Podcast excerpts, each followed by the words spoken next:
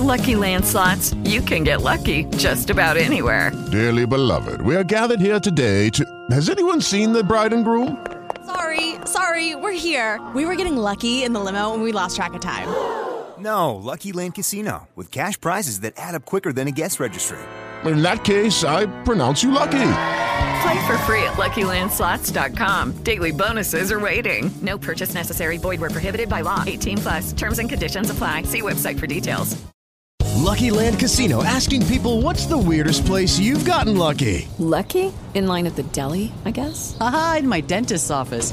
More than once, actually. Do I have to say? Yes, you do. In the car before my kids' PTA meeting. Really? Yes. Excuse me, what's the weirdest place you've gotten lucky? I never win and tell. Well, there you have it. You can get lucky anywhere playing at LuckyLandSlots.com. Play for free right now. Are you feeling lucky? No purchase necessary. Void where prohibited by law. 18 plus. Terms and conditions apply. See website for details.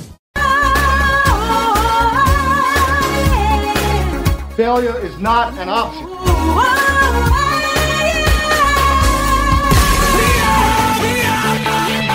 What difference at this point does it make?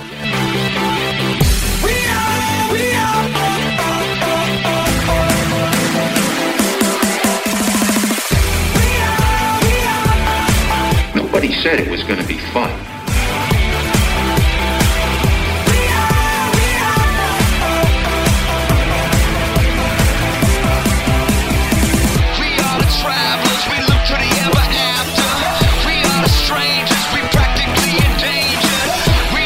This is REELTalk, a fearless, poignant, and intrepid show where truth speaks louder than words. This is REELTalk with your host, Audrey Russo. shame. Not of this world, so we live on the run. We keep our eyes set, eyes set on what is to come. It happened before. It will happen again. It's just a question of when. Time's a luxury we don't have.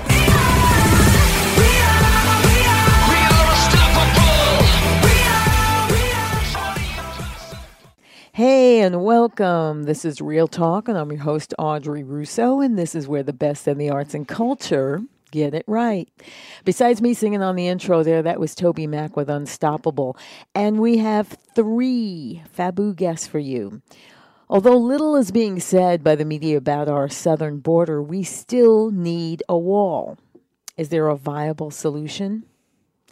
And here's the question many are asking Was there Ukrainian interference in the 2016 election?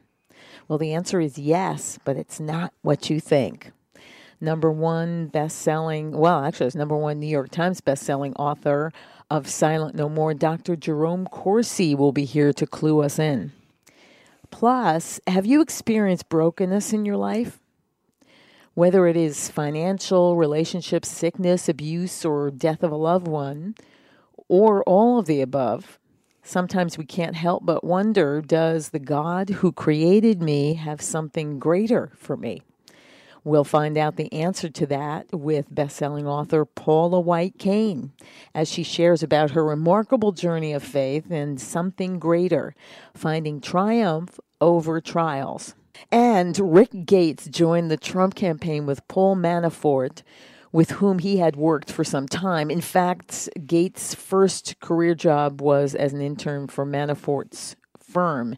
So when the Mueller investigation charged Paul Manafort, they also investigated Gates, and eventually Gates took a plea deal.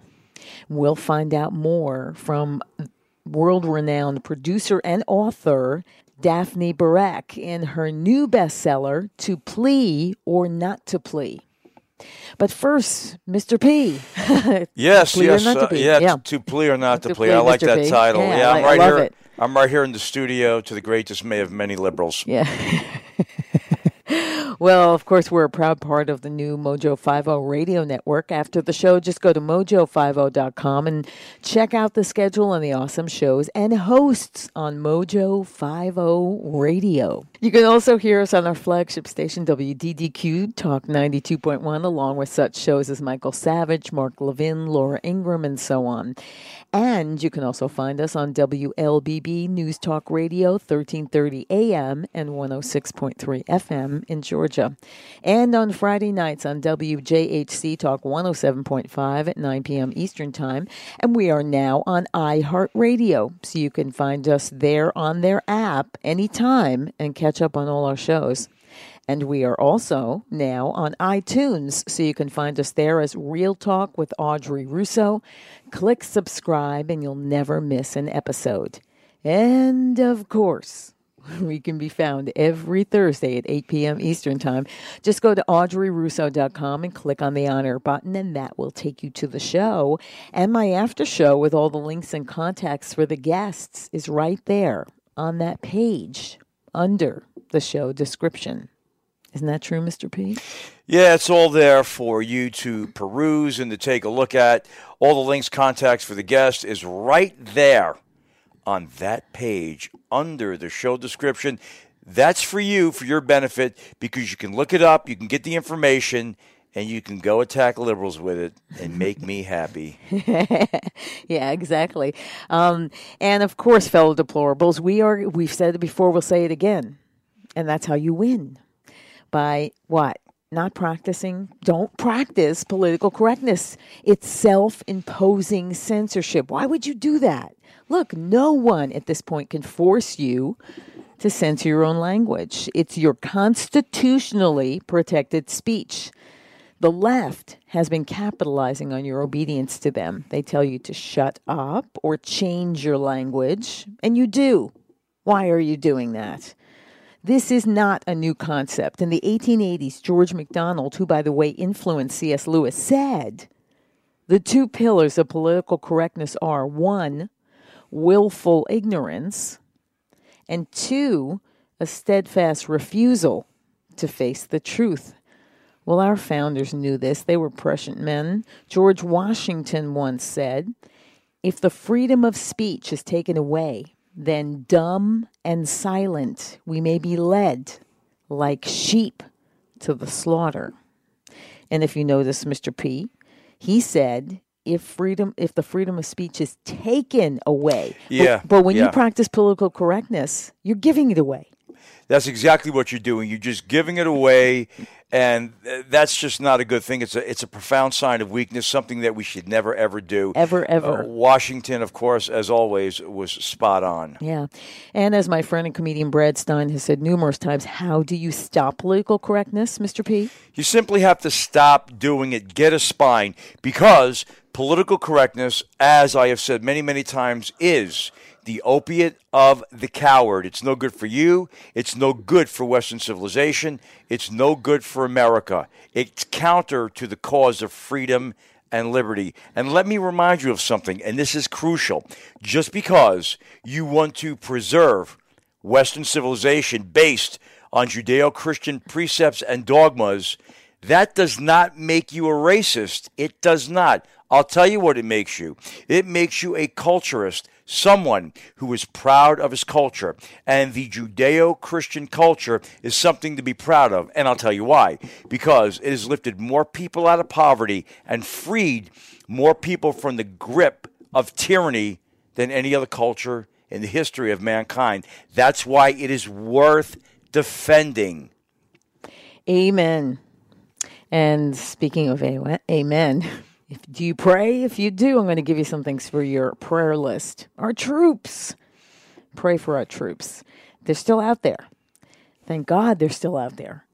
Well, remember something that uh, over the eight years of Obama, detrimental changes were made that damaged troop morale and red and military readiness. And of course, this president has been doing a great deal, Yes, he has. especially with the presidential uh, pardons. Mhm. Uh, that is shows them that he has their backs. Yeah, it shows it shows military personnel that we have a commander in chief that actually has their back and actually cares for them and their families. Yeah, And that's that's very important. Exactly. Also, don't forget to pray for our troops' direct support system, military families. Never forget our veterans, especially our disabled veterans. And, uh, well, we know that this president has not forgotten our veterans and will never. And since we're talking about the president, keep the president in your prayers. I think he's the most prayed for president of our time. Uh, we sent him, remember, we sent him to Washington to drain the swamp. He's our proxy. So when they spew hatred at him, well, it's really toward us. And here's a quick caveat about compromise with the opposition. It's fine to compromise on simple things like vacations, right? And, Yeah. Right, and um, or restaurants where you eat. But here's the big but. When you compromise on policies that make laws that you live under, you're working from a position of weakness. I don't send politicians to D.C. to compromise. They don't even say that when they're campaigning, do they? Send me to DC and I'll compromise? No. they say, uh, I I send them there to fix what years of compromise have done to this country. I don't compromise with policies that I believe are evil for this country, its citizens, and freedom. So, when it comes to policy, no compromise, period. It's time for conservatives to stop having an opinion but rather live by conviction. Because an opinion, of course, is superficial. It blows any which way that the wind blows. But conviction is a fixed or firm belief by which one acts. And we have a perfect example of a lack of conviction in the Congress. See, look, this, that's the benefit of a bad example. Mm-hmm. There you go they tickle the ear of their constituents, and I guess there's a lot of ear tickling going on since next next year is an election year. But when it comes, you know, and after the election, uh, they act like careerists when uh, and sacrifice nothing when it comes to doing actually doing what they've promised, right? Especially if it might hurt their plans for an advanced career. Forget about serving the American people, which is what we pay them for. It's amazing. Absolutely amazing. Yeah. It's time to put on your man pants and make the sacrifice that a conviction takes. Well, one of our brilliant founders, and of course they were all brilliant, just try to read what they wrote, okay, if you ever doubt that. Uh, but one of those brilliant men, Benjamin Franklin, said after signing the Declaration of Independence, which of course gave us, we didn't have a revolution, we had a war of independence. That is correct. And it started with the Declaration of Independence where we separated ourselves from, we didn't overturn the government there, okay? We separated ourselves mm-hmm. from the crown. And he said, to show you how sobering an act this was, he said, if we do not hang together, we shall surely hang separately. And we just want to say we're glad you came to hang with us. Thanks for hanging. Okay. So the count to the lie for this week is Dan Cathy, who, by the way, is is the owner of uh, Chick Fil A. Dan Cathy recently told Franklin Graham that Chick Fil A has not abandoned its Christian foundation. Well, that's a lie, and here's why. The the man who put that company in place, okay, with its Christian foundation, which now is shattered, was Truett Cathy, who mm-hmm. passed in 2012. And look at that. As of 2014, two years after his father, the founder of Chick fil A, died, Chick fil A, Dan Cathy, has been secretly, covertly caving to the LGBT, LMNOP, pressure and failed to let their Christian fa- franchise owners know this, nor the bulk of their customers, who happen to be Christian, who go out of their way to patronize the company for their bold Christian stance. They they failed to tell them what they were doing. They covertly removed charitable donations from Christian organizations like the Salvation Army, and of course, their what the Fellowship of Christian Athletes. is numerous ones. And also, let's also remember, Remember. we talked about this once before Yeah. uh, the Paul Anderson Youth Youth, Home. Home. which is a very, very important youth home, very important ministry. Yeah. Uh, they take in young boys, they set their lives straight on a good moral path, and a lot of these young boys end up becoming military leaders. Right. They go into the service, they become military leaders. So, Yeah. a vital, very important ministry that Yeah. is. Right, exactly. And so they, uh, so so covertly they remove ch- charitable donations from Christian organizations like that because the LGBT bullies saw saw these organizations as hate groups. Okay, Salvation Army hate group. Okay, all right. Again, covertly, they began giving donations to extreme leftist organizations like Covenant House. Covenant House, that sounds nice, right? But they are what?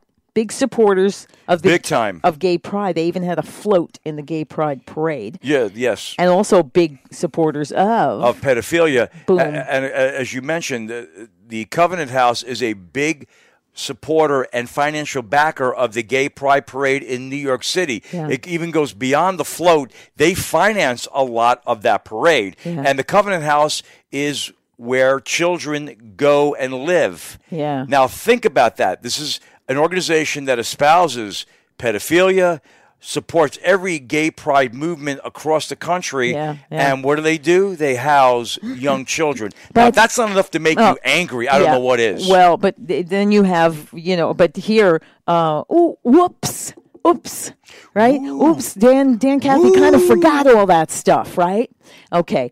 Then they're also giving to organizations that espouse open borders. Mm. Are we all encouraged now? Uh, if that's not bad enough, they donate money to the Friends of Refugees, which provides halal meals for Islamic refugees. What what is halal, Mr. P? Halal is food that is prepared according to Islamic law, which is Sharia. Sharia law states that Christians, Jews, women, and children have no rights. They are basically subhuman. Yeah, here we go. And if that hasn't made your skin crawl yet, or reach down to your throat to pull out the chicken bone, okay, then Pack it up. They, they also donate money to the Beast on the East River. Ooh, the I know. the Ooh. UN, especially UNICEF. Th- This is beyond disgusting. Dan Cathy is a disgrace. Uh, he's dishonored his father's memory. He's lied to the supporters, uh, they- to the, to their customers. They lied. They allowed everyone to believe that they were standing on uh, Christian principles, but they're just filthy liars. They're filthy liars. Yeah, and, I'm and sorry, also- I can't say it. I can't be nice about this. Let- I, let I think it's disgusting. And I'll tell you, if I could reach down into my system and take out every bit of Chick fil A that I've ever eaten, I would do it, but I can't. and let me just a quick give you a quick reminder here. The United Nations is an organization that is one of the biggest abusers of children worldwide. Boom. Okay. Um, t- uh, let's jump across the pond here for a second. Uh, the London Bridge is falling down again. A, uh, a, a terrorist, Islamic terrorist, who had early release in London, goes on a stabbing spree on the London Bridge, kills two and injures three. Oh, look at that spree three. I didn't know it rhymes. Poet don't know it. The Islamic mayor Sadiq Khan of uh, of London, his reaction. What was his reaction, Mr. P? London's diversity is its strength. Excuse me. What the freak does I- that I- mean? I don't even What does that have to do with, with what this guy did? What, what in the world does that mean? You know, they they just they blather things out like like parrots. You know, because parrot doesn't need a brain to keep Well, repeating. if I if I may, London's diversity is its weakness because this mayor believes, and it's no, not, it says London's diversity is its strength. no, but it's actually its weakness. Boom. Okay. Okay, this this mayor, along with uh, other politicians in London and in Great Britain, believe that the more Islamic refugees that go to London will make London better. Actually, it has made London an extremely dangerous place because those Muslim refugees hmm. do not share Western values. They are violently antithetical to Western values, and that's exactly why London is fallen down. Yeah, yeah. It's uh, sadly for our friends over there because we do have, uh, you know, cousins across the pond. They um, who are dying to get out of there now. They know it's over, uh, sadly, because uh, the, the government is gone. So, uh, you know, I want to talk here about the uh, impeachment hoax. So, uh, first it was in the uh, Intel committee, right, where Yeah. they were keeping s- secret from the from. It was just nonsense, and there was no crime. Okay, so what do they do now? Nadler, the lunatic, takes takes it up in the Judiciary Committee. They had three lawyers before them, and one of them was Jonathan Turley, and well, we're going to let him speak for himself. This is what he had to say, and uh, I think he pretty much made a fool of them. So, uh, just uh, we're we're going to play this, and we'll come right back. If you impeach a president, if you make a high crime and misdemeanor out of going to the courts, it is an abuse of power. It's your abuse of power. You're doing precisely what you're criticizing the president for doing. You're saying Article 1 gives us complete authority that when we demand information from another branch, it must be turned over or we'll impeach you in record time. Now, making that worse is that you have such a short investigation. It's a perfect storm. You set an incredibly short period, demand a huge amount of information, and when the president goes to court, you then impeach him. Now, does that track with what you've heard about impeachment? Does that track with the rule of law that we talked about? So, on obstruction, I would encourage you to think about this. In Nixon, it did go to the courts, and Nixon lost. And that was the reason Nixon resigned. He resigned a few days after the Supreme Court ruled against him in that critical case. But in that case, the court recognized there are executive privilege arguments that can be made. It didn't say, you had no right coming to us, don't darken our doorstep again. It said, we've heard your arguments, we've heard Congress's arguments, and you know what? You lose. Turn over the material to Congress. Do you know that what that did for the judiciary is it gave this body legitimacy. It wasn't the Rodino extreme position that only you decide what information can be produced. Now, recently there are some rulings against President Trump, including a ruling involving Don McGahn. Mr. Chairman, I testified in front of you a few months ago, and if you recall, we had an exchange, and I encouraged you to bring those actions. And I said I thought you would win, and you did. And I think it was an important win for this committee because I don't agree with President Trump's argument in that case. But that's an example of what can happen if you actually subpoena witnesses and go to court. Then you have an obstruction case because a court issues an order. And unless they stay that order by a higher court, you have obstruction. But I can't emphasize this enough, and I'll say it just one more time. If you impeach a president, if you make a high crime and misdemeanor out of going to the courts, it is an abuse of power. It's your abuse of power. You're doing precisely what you're criticizing the president for doing. We have a third branch that deals with conflicts of the other two branches. And what comes out of there and what you do with it is the very definition of legitimacy. Wow, I don't think that's what uh, Nadler was looking for. Do you? No, no, that was a that was a major smackdown. yes, it was. I mean, come on. The, these again, this entire process is illegitimate because they have been calling for his impeachment the night he was elected. You don't play like this. This is this is an insult to our entire system that you would try to impeach a president because you don't like him. Because you don't want, Yeah, what are you? yeah. What are you? Three years old? That- that's exactly right because Trump said this impeachment is bad for the country. It's making us look ridiculous, but it's great for me when it comes to reelection. And if this is what the Democrats want, well, you know what? They're going to pay a heavy price. And the only thing I have to say about that is amen. Amen to that. Thanks, Mr. P. We're going to take a quick break right here, but stay right there. Up next, celebrated author, teacher, and TV personality Paula White Cain will be here to discuss her new bestseller, something greater. So don't make a move. We'll be right back.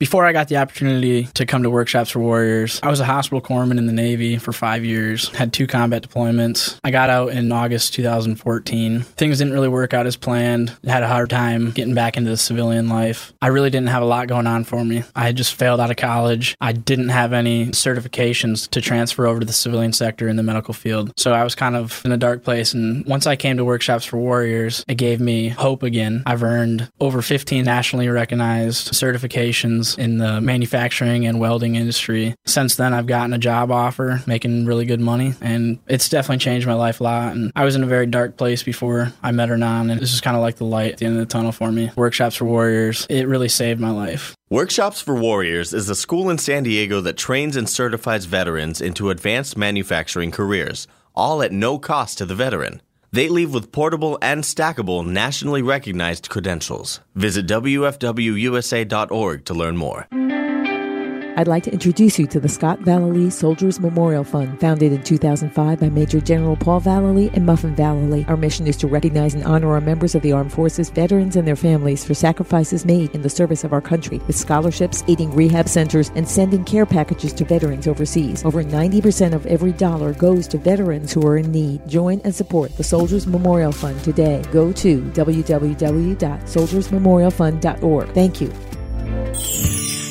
May the magic of Christmas bring you happiness and joy. Happiness and joy.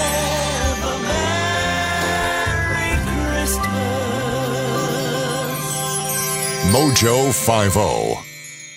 Rusty, stop bouncing your knee. You're shaking the floor. What are you talking about, Leroy? I'm just sitting here. That's not me. Well, what's vibrating the floor? Coffee! Coffee, coffee, coffee! I love American Pride Roasters coffee! Chris, how much coffee have you had, man? I can see sounds. Be right back. Order today and you can get our once in a lifetime, everyday low price. AmericanPrideRoasters.com. That's AmericanPrideRoasters.com. Hi there, Watson Prunier here from Battle for Freedom. Friedrich August von Hayek once stated, We must face the fact that the preservation of individual freedom is incompatible with a full satisfaction of our views of distributive justice. Battle for Freedom is about providing and proving that the fundamental principles of liberty go well beyond a political party. This is a middle of the road point of view that tries to remain as unbiased as possible, with a few exceptions. Battle for Freedom airs Monday through Friday at 7 a.m. Eastern Standard Time on Mojo 50 Radio, covering topics about truth, faith, politics, and more. Join me on Battle for Freedom as we explore how we can approach society in the best way possible while making all people free at no expense to the freedoms and liberties of our fellow Americans. You know what makes you feel really good about yourself? Doing something good for somebody else. And if you'd like to do that today, go to jdrf.org. Join them in the fight against type 1 diabetes. jdrf.org. It's something good you can do for the world. jdrf.org. Hi, y'all. This is Shirley Daniels, and you are listening to Audrey Russo on REELTalk. You leave it right where it's at. You'd be glad you did.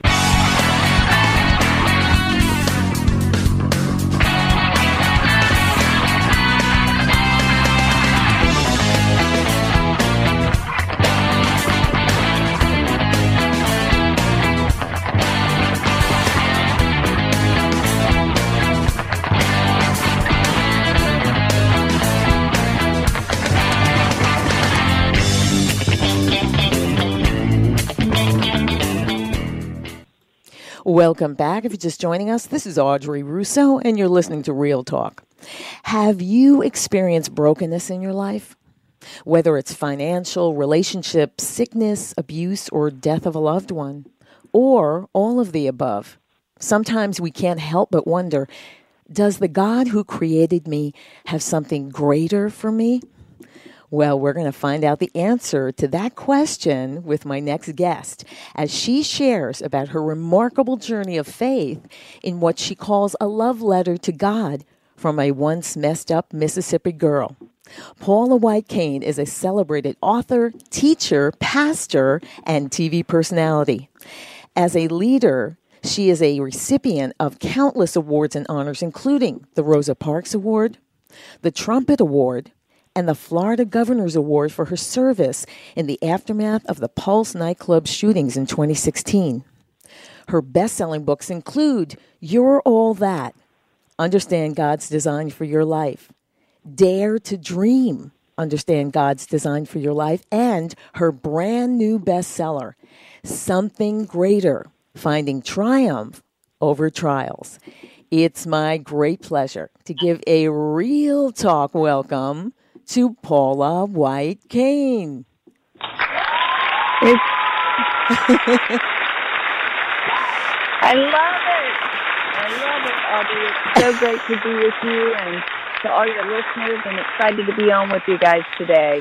Oh, it's so great to have you with us, isn't it? Wouldn't you love to wake up to that instead of alarm clock, right? Every day. That that I hey, I'm I'm going to get that setting somehow. Well, it really is so great to I have you with us. Yeah, listen, um, I have to say, uh, what I'm really, I tell you the truth, I'm- it's I'm not saying enough when I say this is an incredible book. Thank you for your trans. Well, it's your transparency in your journey. I connected to your story in so many ways, as I'm sure many les- listeners will. Um, was this difficult for you to write?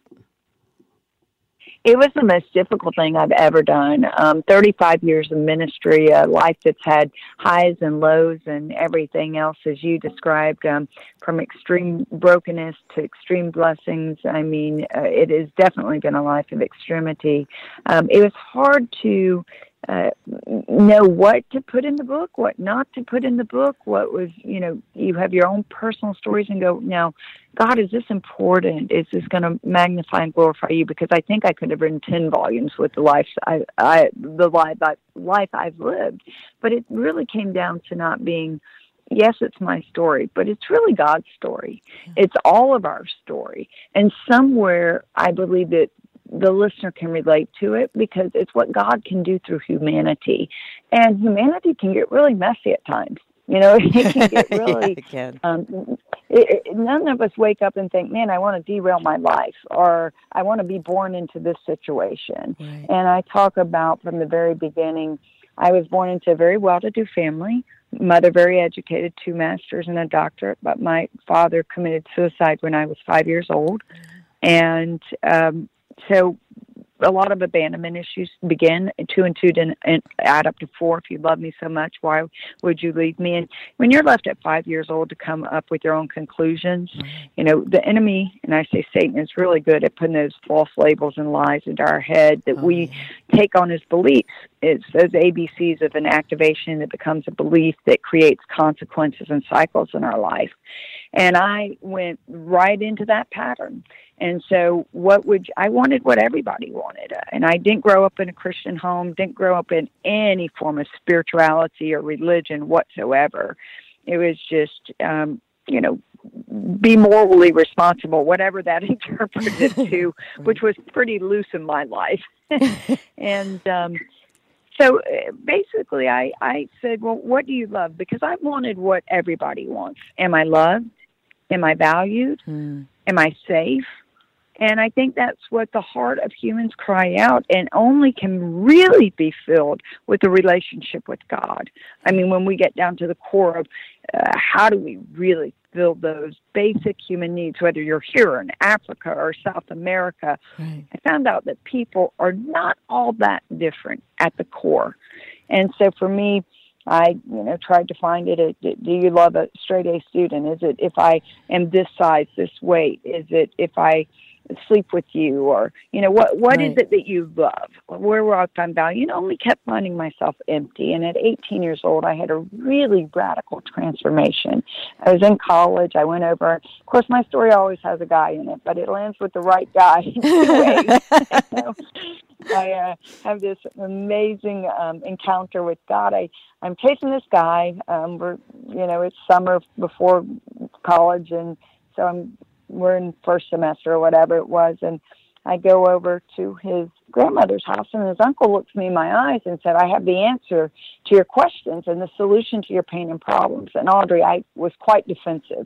And he began to tell me stuff I really did not want to hear. I have to be honest. I mean, he was telling me kind of what a bad person I felt. Well, this is my interpretation. You know, I'm a Right. sinner. I'm like, what in what in the world is that? You know, and of course now, 35 years later, I realize that means you've missed the mark. That there's this bullseye that God has for each one of us, and we can only get to that place in God through a real relationship with Him, which He extends to us um, through His Son Jesus. And and for me, that's how I encountered uh, my first taste of spirituality, an awakening, a revelation that God was real. And so he told me that you know th- that I'd been on the wrong path, and but he showed me the right path, and that there really was a God that loved me, had a plan for me, cared about me. And I had a true awakening, and people can debate that, argue that, try to explain that. But when you experience that Mm. yourself, and you find God, uh, it's undebatable. So for me, I walked outside, and for the first time, it was like I had, you know, I just my granddaughter is three years old, and she, or she was, you know, three going on thirty, and I she wanted to watch The Wizard of Oz. I'm like, that's you're too little, but she wanted to watch the old one in black and white that goes Technicolor, you know. Right. So I, it it reminded me of that, and all of a sudden it was like my life was black and white, and I knew love for the first time. I mean, real love. And I walked out, and the grass was green, and the sky was blue. I went to a couple of churches, and I know we'll get to the nitty gritty of it, but I, you know, it was like I'm 18 years old, almost 19, and most people are 60 or 70, which is young now, but of course back then everyone was old to me. I went, I need that book. I need that book. And I grabbed that book. It was a Bible. And I began to read. I didn't know where to start. You know, I think I just opened it up, flipped it to a page, didn't know how to read it, interpreted it. But I did pray a prayer and I said, God, show me who you are, show me who I am, and show me what life is all about. And it genuinely began a process of, of restoring uh, to me the brokenness of my childhood, putting me on a path of purpose. I started by feeding with an advocate down in DC that was named Mitch Snyder, and somebody had given me a turkey. I took half of it and went down and started feeding the homeless. That would lead to working in the inner city ministry, whether it was after Rodney King. Um, I'm in Watts and Nickerson Garden and Jordan Downs and see over 50,000 people come to Lord and taking kids into a studio that had never even been in a bus, yet alone seen a highway, you know, and, and just seeing lives transformed or building the second largest church in the nation or I, I mean, uh, incredible things. Traveling to over a hundred countries and sharing the gospel of Jesus Christ, and just really helping people be empowered and find their purpose. And, and something greater is a lot to do with that. Something greater. The premises is about God has put eternity in our heart, a divine sense of purpose. Yet man cannot fathom it. And so while it's there, there has to be an awakening to it. So if I can help someone discover or define or develop what is your why in life, your supreme mm-hmm. reason for being. Because until you know that, I think there's an eternal search and maybe even an emptiness. And then the vulnerability of being so open and real and raw. The hope of something greater is that it's not necessarily that God has a bigger house or a bigger car, a better job. Might be inclusive of that.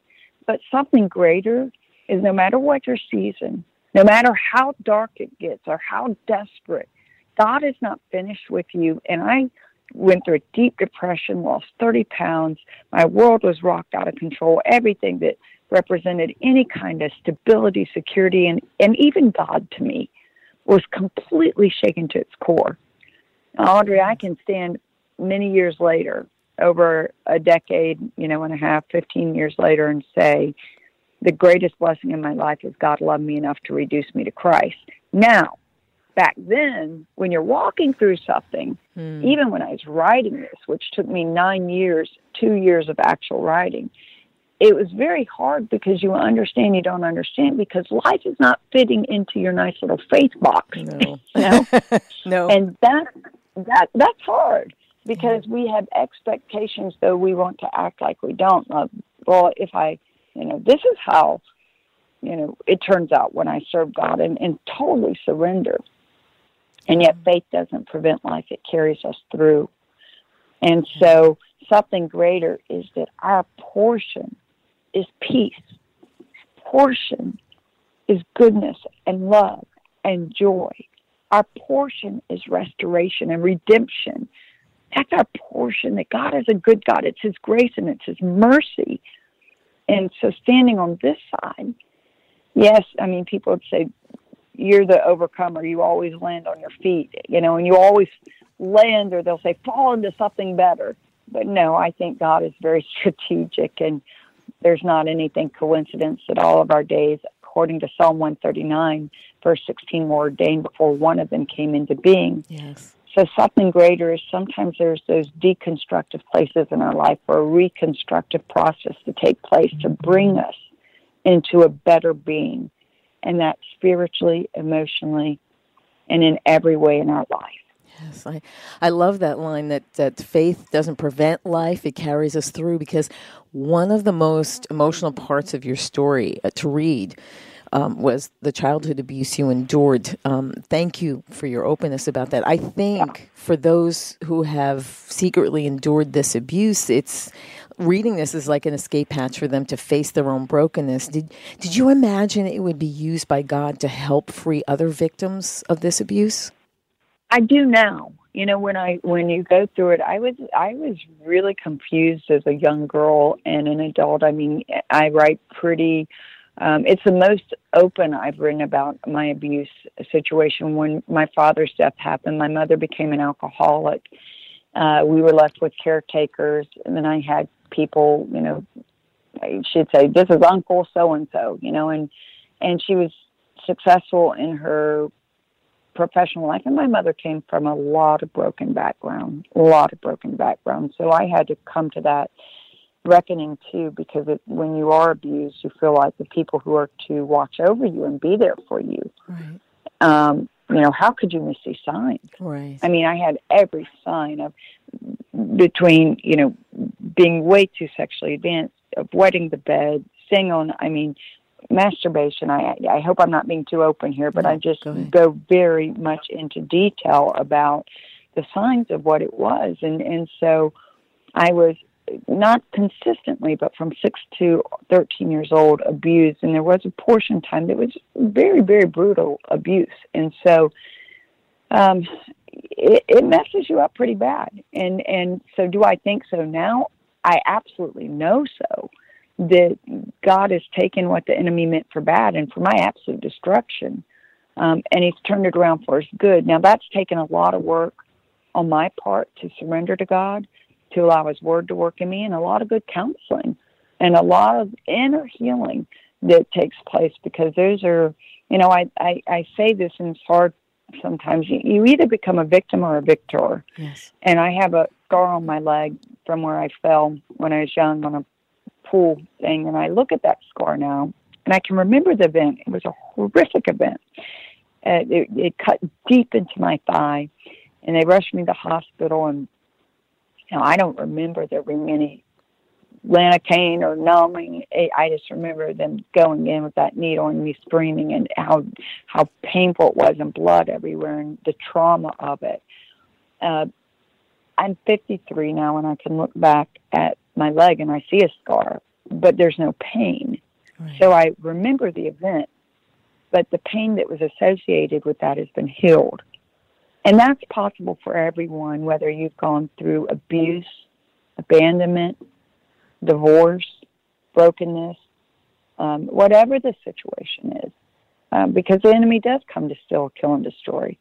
But God did come to send us abundant life. And that's possible um, to have that and to get to that side, and not just to be whole yourself. Paul, the Apostle Paul, said that God does this work in him and he, he leaves it kind of there because I think we always talk about God doing this work through us, but it's not like God just wants to use our life like, here, you're going to go through all this and I'm just going to use you. So, no, our God loves us. He's a God of real relationship and He cares about you so much that He numbers the very hair on your head. I mean, that's pretty wild to me that that I would have anyone right cheer for me like that, you know. And it's a real relationship you can have. But then what ultimately happens, whatever is in us, is always going to come out of us. And that is just the natural input output of life, the rhythms of life. So yes, God does this work. Yes, we there's a work done in us, and uh, then it the natural outflow is it's done through us because what's in us ultimately comes out, whether it's that seed of bitterness and hurt and offense and wounding, or if it is that your portion is peace and joy and overcoming and restoration and goodness and mercy and grace. And that's what I want the reader to know. That's your something greater. That you don't have to stay stuck in a season, stuck in a bad moment or hurtful or painful place in your life. Right.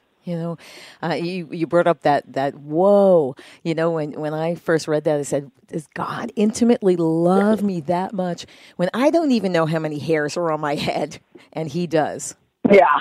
Isn't great? exactly.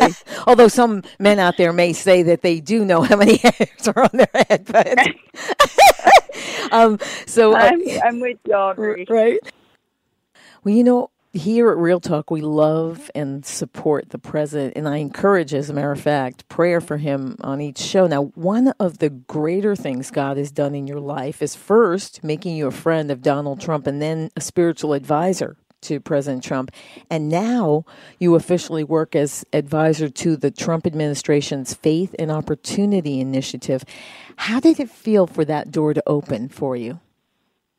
You know, 18 years ago, and I'm, I'm so honored. I'm doing this on my personal capacity, and it's such an honor to be a spiritual advisor and to be his pastor and to be there for the family and for so many and to serve um, our country and to serve in the areas that God has allowed me to serve in is uh, pretty mind blowing and, and very humbling, honestly.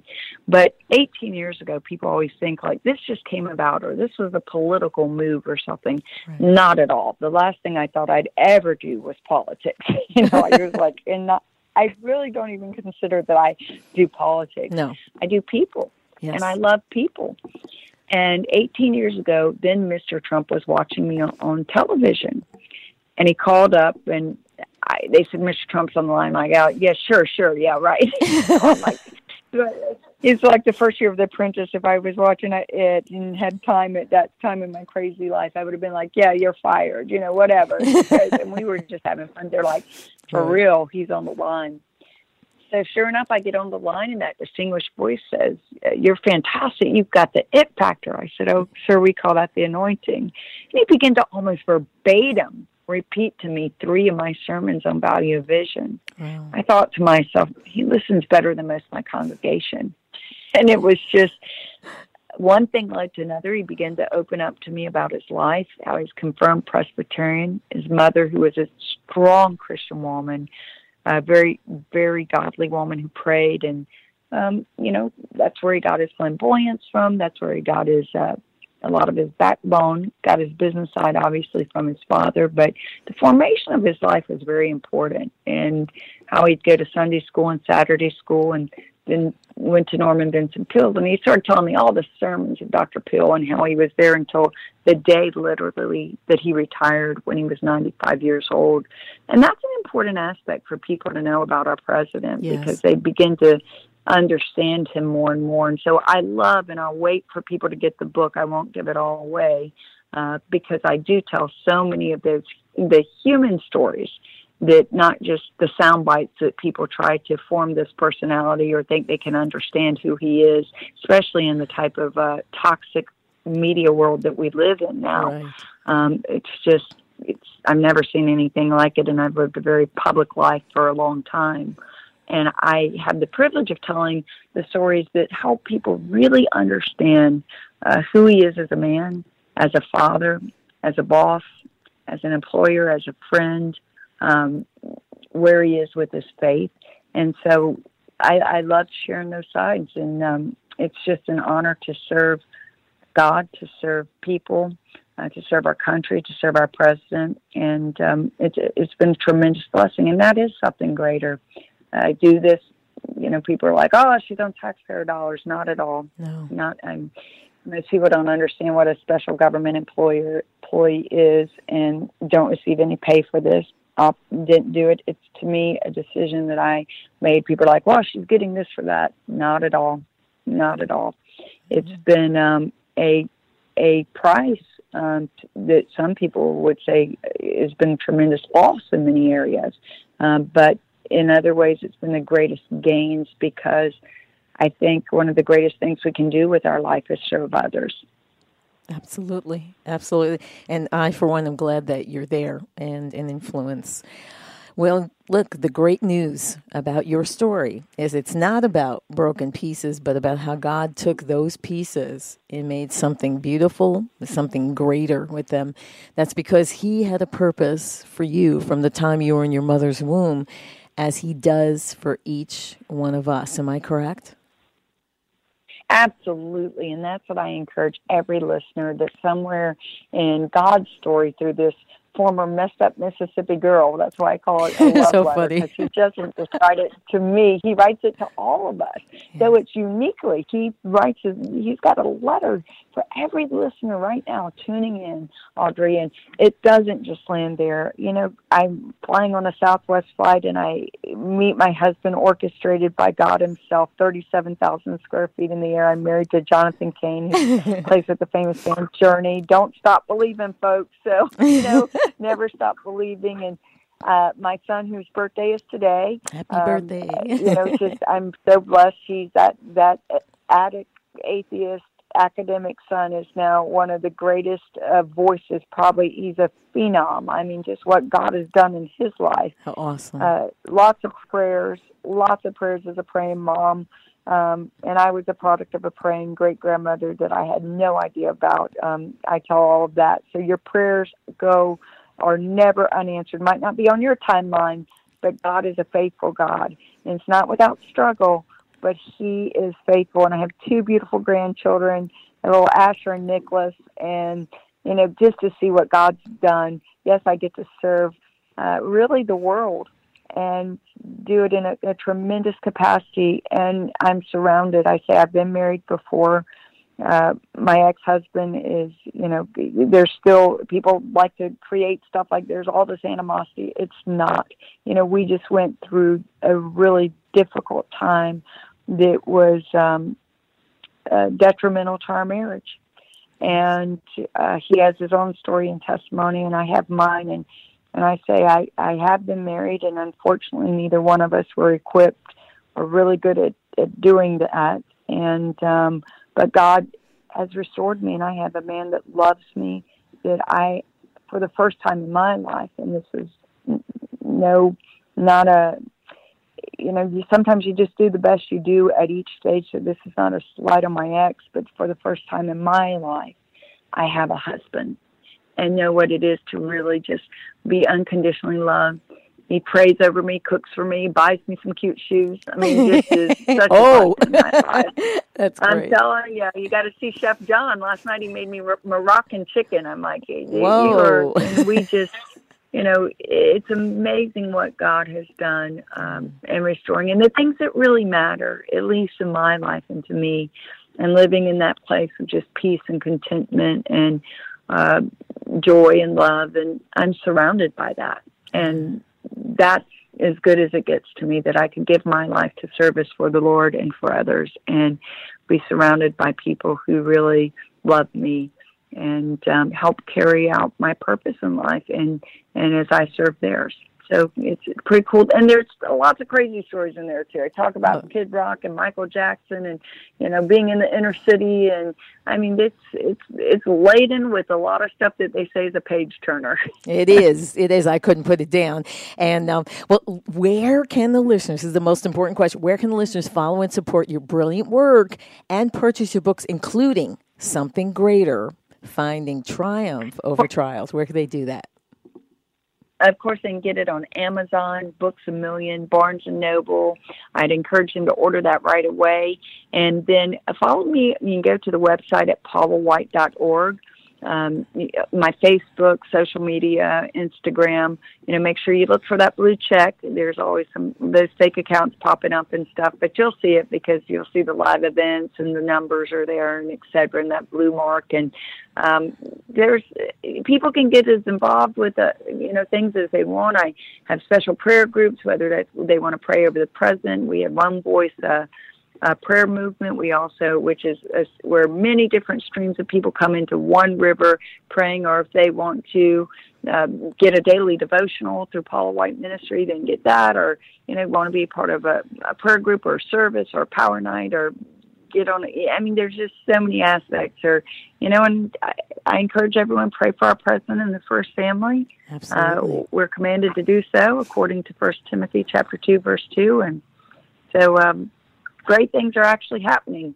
We just need more stations like yours to get it out there. Maybe Right. that's another program. yes, absolutely. And listen, listeners, it's Christmas time. You have friends and family that are hurting and they can't talk about it or they don't feel they can talk about it yet. Well, hey, this not only should you grab one for yourself, but grab them as stocking stuffers. You want to give them a new year full of hope? This is the best way to do it. And of course, I will have these links in my after show, which is now on the live show page. Just go to audreyrusso.com, click on the honor button, and right under the show description, you'll find all the links and info that Paula just shared. Thanks so much, Paula, for sharing your incredible story and your wisdom with us. Will you join us again on the show? Yes? I would be honored to, Audrey. You're just such a blessing and uh, great to share with you guys. And uh, just pray that you have a wonderful Christmas and enter into 2020 with just the best best years of your life ahead of you with something greater. There you go. That's great. Excellent. Until then, may God bless you, your work, and may God save America. Bye for now. Amen.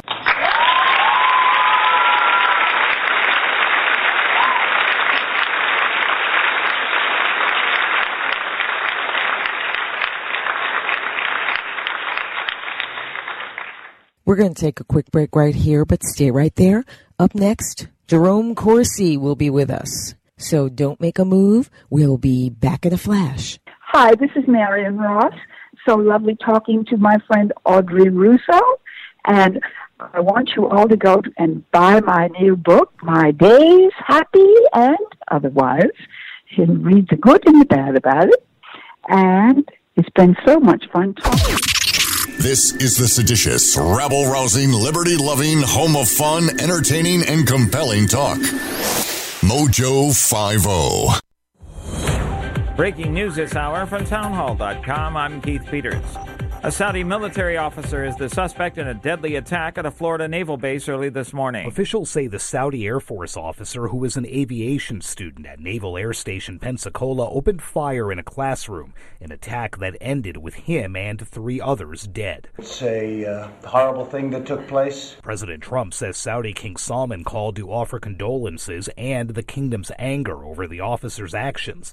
Was it terrorism? We're not going to report on that yet, but we'll be talking about it very soon. Officials at the historic Florida Panhandle base say 12 people were hurt in the attack, including two sheriff's deputies. It came two days after a sailor at Pearl Harbor killed two civilians and then himself. Sagar Meghani at the Pentagon. The U.S. Navy sailor who fatally shot two people at Pearl Harbor before killing himself was unhappy with his commanders and had been undergoing counseling.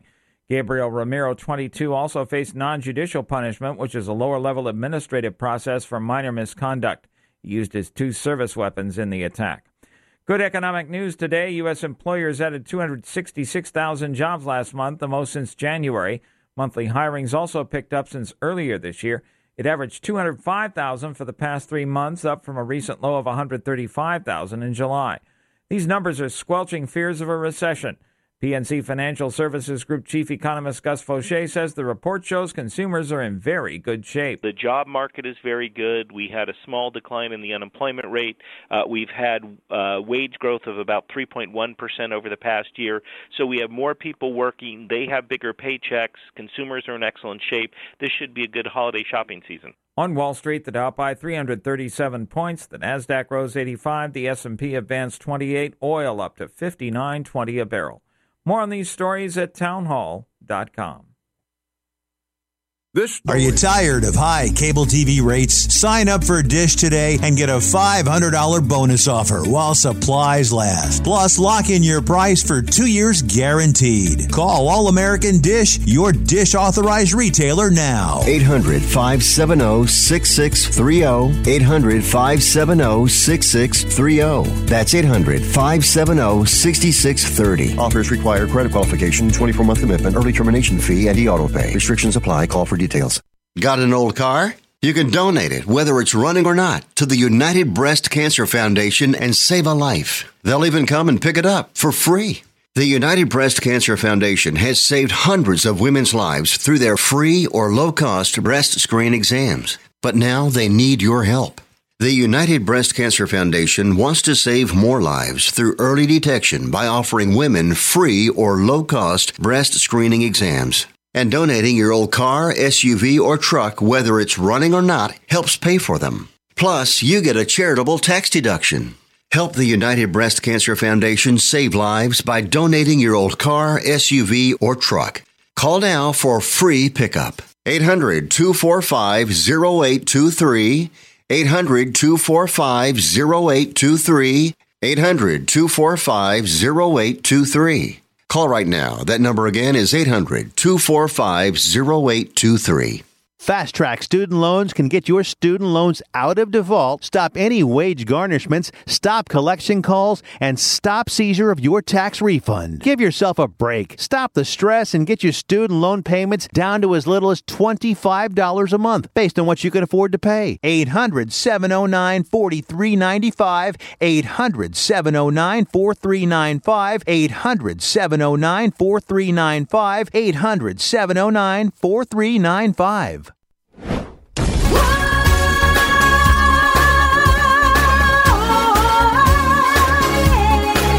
Failure is not an option.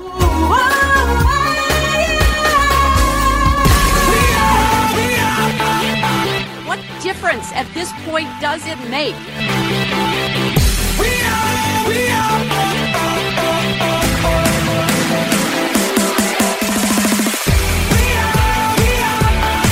Nobody said it was going to be fun.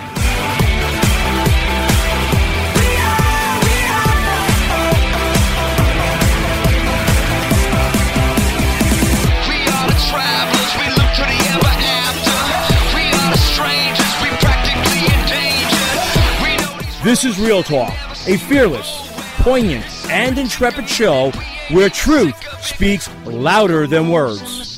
This is REELTalk with your host, Audrey Russo. It's a shame, not of this world, so we live on the run.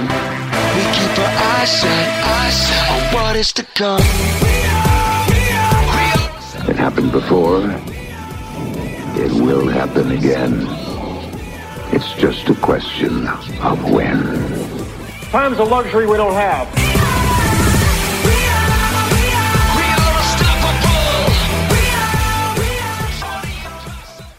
Hello, this is Chris Mitchell, the bureau chief for CBN News in Jerusalem and the author of the new book, ISIS, Iran, and Israel. And I'm so glad you're listening to my friend Audrey Russo on REELTalk.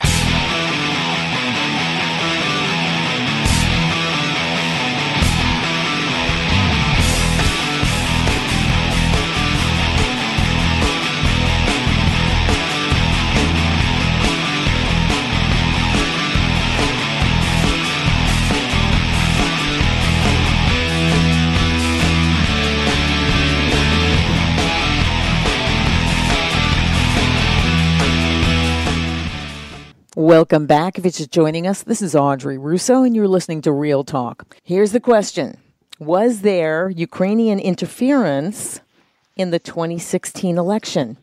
Well, my next guest says yes, but it's not what you think. And although little is being said by the media about our southern border, we still need a wall. Is there a viable solution? Well, we're going to discuss this and more with my next guest. For my new listeners, Dr. Jerome Corsi, a Harvard PhD, has served as Washington Bureau Chief for Infowars.com. Dr. Corsi also worked for 12 years as a senior staff reporter for WorldNet Daily. Since 2004, Dr. Corsi has published over 20 books, seven of which were New York Times bestsellers. Two of this is Russia propaganda. I mean, you know, you got to be this is this is through the looking glass, Alice in Wonderland st- type reasoning on the Democrats, and and I guess facts don't mean anything, but it's been well documented that in 2016 there was this Democratic National Committee operative, a consultant. Her name was Alexandra Chalupa, C H A L U P A, and she approached the Ukrainian ambassador to the United States in Washington, and she did it with the assistance of a CIA operative whose name was Eric Ciaramella. C I A R A M E L L A, Italian name, Ciaramella. Mm-hmm. And Ciaramella happens to be the whistleblower. Now, what they did in 2016 is they asked for dirt in Ukraine on Paul Manafort. And in fact, it was dug up in for them in Ukraine mm-hmm. with the assistance of then President Poroshenko, who was a Obama Soros candidate right. that was put in power after a coup d'etat that the State Department and Soros organized in Ukraine in 2014.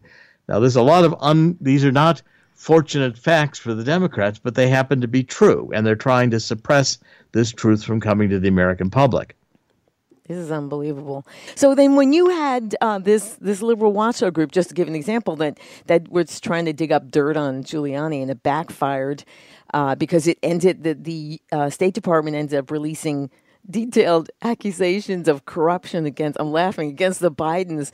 Um, yes. Is is has Barr seen these documents? Oh yes. I mean, first of all, look, the Biden corruption is massive and it goes back to 1972 and involves the whole family.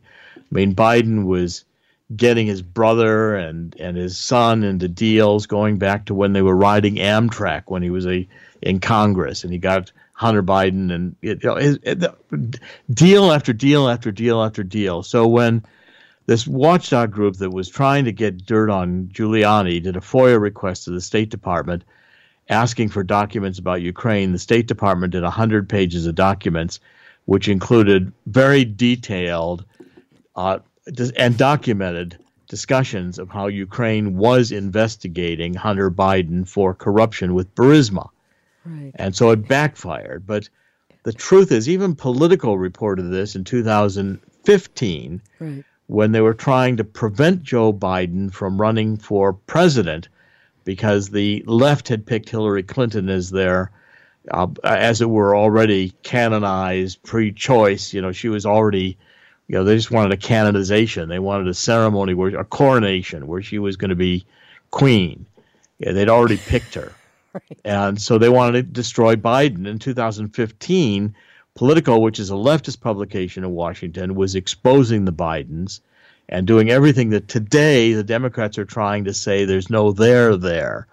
Uh, the Democrats have become Baghdad Bob. You know, anything they do, there's nothing here to see. But right. the Republicans, even when there's no crime, you know, this quid pro quo. First of all, it, has been part of U.S. diplomacy to expect that we're going to get something from our foreign aid. Of I mean, course. is that unreasonable? You no, know, of course you know, A couple billion dollars of foreign aid a year. Is it unreasonable to think we might want to achieve something with that money, or uh, that yeah, pres- President Trump might not want to send away another $250 million with a new president in Ukraine when he knows Ukraine's already stolen about $3 billion of USA that just disappeared. Yeah, yeah, exactly. Back in 2008, you wrote the book Minutemen, The Battle to Secure America's Borders, and you have solid solutions for a border wall. Would you expound on that for us? Yes, I've been at this for a long time. I mean, close to 15 years working on the border issue. The solution is a product called TerraBlock, T E R R A B L O C K, and it's made by a company called HESCO, H E S C O. A lot of videos. You can see the product by just, searching TerraBlock and HESCO. The the GSA supplier of the product, a company Provengo, came to me and they said, well, "We've got a solution that the military is using all over the world to protect our troops, but it's a little out of the box to think it'll work on the border." And so they asked me to get it known. I looked at it and I said, "Yeah, I'll, I will help you do this because TerraBlock is a product that's for rapid deployment of U.S. protecting U.S. military when we deploy them overseas. It's a modular technology. It's produced in units. They flat pack it. They drop it on the terrain. It can be assembled in place. It can be a wall as tall, tall as 16 feet tall, but it's made of modern materials. The steel mesh, you can see through it, but you can't get your fingers in it. You can't scale it. It's got spring mechanisms in it. It has a perimeter defense system in it so that any vibrations or motions can be detected, reported to your central command. it, it is a some of the videos, if you watch them, this TerraBlock product, they take a a truck, you know, six or seven ton truck, and they run it at 50 miles an hour. This TerraBlock, it just absorbs them. Uh, the product is very unique in design. It, the military is using it all over the world. It protects power grids. Mm-hmm. Uh, the mil- anybody who's been deployed will know the name HESCO. The Department of Defense has used HESCO for years, and we're trying to get now the Department of Homeland Security and the White House to understand the product. Right. But when you look at it, you assemble it and you fill the back end of it with dirt, which anchors it. You don't have to build these deep foundations, and yet it's solid. It has absorption technology. You can't get through it. It's anti ballistic. You can't blast through it. You can't climb it. And it works. It protects our military in combat zones. The current steel barriers, 30 foot tall, up to that tall, are going to cost $22 billion to put into place. And we could do them at six miles six miles a day. Right. There are 1,350 miles of the border unsecured, no, no barrier whatsoever. People don't understand that. No. That'll take more than four years to put the steel wall in. and It'll never happen. Right. HESCO can put this TerraBlock on the border by election day. Wow. Have it in place, have it assembled, have it functioning at a cost of under a billion dollars. Wow. Now, Trump has got that in the budget. And if you'll just go look at the videos, T E R R A B L O C K. It's TerraBlock because it's earth filled and it's it's this technology that's current age technology that is actually uh, perimeter support systems, perimeter defense for our troops in combat zones. Right. So you know when you look at it, you say, well, you know that I should be able to climb over that. Well, you can't. Oh, I should be able to scale it. Well, you, you know, the spring mechanism, I should be able to drive a truck. No, it's designed to be able to withstand all this. It's movable and it'll go in the rugged terrain because HESCO's got this suite of TerraBlock products. And so they engineers of HESCO will come out and they'll survey the mountains and the rivers, the Rio Grande in Texas, and they'll say, here's the mix of products we're going to put in this tough terrain. You can't put the 35 foot wall in the tough terrain. Yeah. And it's really, I, I, try to say, you know, Audrey, when I first watched television, it was a little tiny black and white TV as a kid. Right. And today I'm watching high definition TV on my cell phone. We don't need a wall of China to protect the border. Right. And if we had one, the Democrats would tear it down. yes, what exactly. we need is something that t- President Trump can put in now that the military needs, it understands, the Army Corps can assemble, the Border Patrol can interact with and work with the, the this perimeter defense electronic system. You can't tunnel under it because the vibrations will be heard. Ah. You know, it's really been proven. And if we need to put it with eminent domain on land that's owned privately on the border, we can take as little as we need to put this TerraBlock down, protect the border, Right. And yet, then when we get rights to the private land, we can put position it exactly where we want it because it's movable. You can move these units around. If they're destroyed by a vehicle runs into them and you got to replace them, you replace the units that were damaged. It, it's a, you know, when we're sending the U.S. military to Syria or wherever, you know, Iraq, Iran, anywhere. I hope we never send them to Iran or anywhere we send them. Yes you don't have a year to put the perimeter defense in for their encampment. Right. HESCO gets the order and they get there, and in a day they can have the encampment put up, or a couple of days. And that's what you need on the border. We need something now. now. We've got a drug war going on on the border. We've had these massacres of these Mormon families. We're getting the drug war spilling across the border. Uh, I've sponsored families from El Salvador. We have a family living with us now that we've sponsored for, you know, we just brought over. We'll be able to. Uh, I like legal immigration. Yes. But I don't want the criminals. I don't want the drug cartels. I think we need to secure our border in order to protect American lives on the border. Yes. And uh, that's my priority. And this TerraBlock, we just got to get the solution in front of President Trump so he understands it. It's a little bit out of the box. because I'm not saying we're at war with Mexico, but we need to apply a military technology that's proven, yes. patented, fully in place. It's being deployed or used around the world today. Power grids, military establishments. Um, HESCO has barriers. They do flood control. Anybody who's worked in the, you know, civil control of of flood zones has seen HESCO products. It's well, well known hmm. in the professional government military categories. It's not known in the border as a product because it's not a, you know, you think, well, we need a wall. So you think about these 35 foot barriers. They can be cut through. Right. You know, they're, they're not proven current technology. They're what you think of first top of the head ideas. Let's put in a big wall. You know, let's put in let's put in you know a moat with alligators and let's you know right. have cannons and military. right, exactly. Yeah. what that's not going to work. no, it's never going to happen. You will never be able to put 22 million billion dollars because the Democrats will never let it happen. If it takes four years to put this wall in place, it'll never be built. Right. Donald Trump needs a solution, and I'm urging Americans to go look at TerraBlock and HESCO and see that when I'm, I'm posting it on Twitter every day, it's you know it, it's at Jerome underscore Corsi. I take on very few on CorsiNation.com. I'm uh, our sponsor is Swiss America. They they sell uh, investable metals. Uh, I'm sponsoring them, and you know that's part of their advertising on Corsi Nation. My only sponsor right now, and I'm working as under a contract to get HESCO known, and I'm making no not hiding that at all. It's, everything's out front. Sure. But at the same time, if you'll look at the product, TerraBlock, and watch the videos, videos show vehicles being slammed in. They show the Army Corps in the field getting these packs and just unloading them one after the other, these HESCO TerraBlock units, and assembling them within a matter of hours. Everything comes, just pop them up, put them together Look at the steel mesh design. Read the technical specifications. If you go to HESCO, H-E-S-C-O dot com backslash TerraBlock, T-E-R-R-A-B-L-O-C-K, you can see the different components, how these units can be built in different heights, different sizes, right. depending on the terrain, how they can be fitted to the terrain. Read the technical specifications.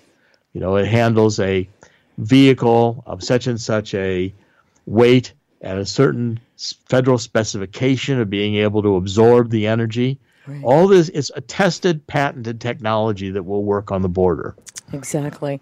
And of course, listeners, you don't have to worry about that because I'm, I'm going to have links for you for, for the videos. Um, uh, Jerry, where, please tell the listeners where they can follow and support your excellent work, purchase your books, Silent No More, and pre order coup d'etat exposing deep state treason and the plan to reelect President Trump. Where can they do that?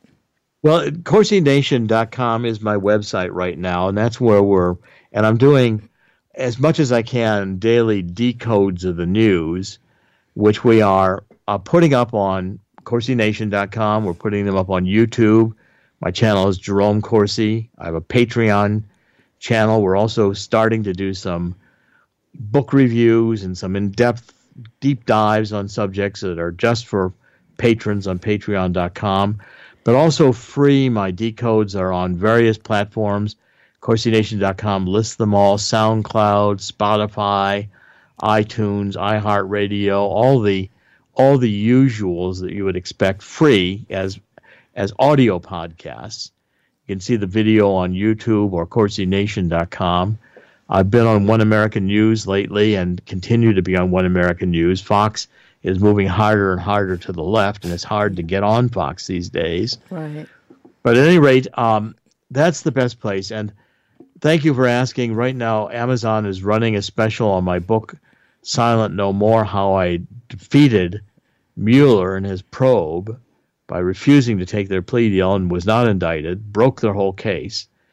Uh, they're selling now on Amazon.com three books for the price of two, Silent No More, and Cor- and my Jerome Corsi Coup d'etat, and the subtitle is uh, the uh, exposing the deep state traitors and the plan to reelect President Trump. I, it'll be out early in the next few, early next year, which is right around the corner, and uh, I think it's going to be a very successful book in explaining.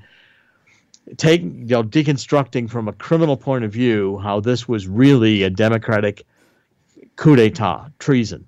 They yeah. intend to destroy the Constitution. They intend to take down President Trump. I've never seen anything like it in my lifetime. And I expose it in coup d'etat as a criminal conspiracy so people can see how, in fact, it was engineered by the Department of Justice and the CIA with the help of foreign intelligence agencies. Yes.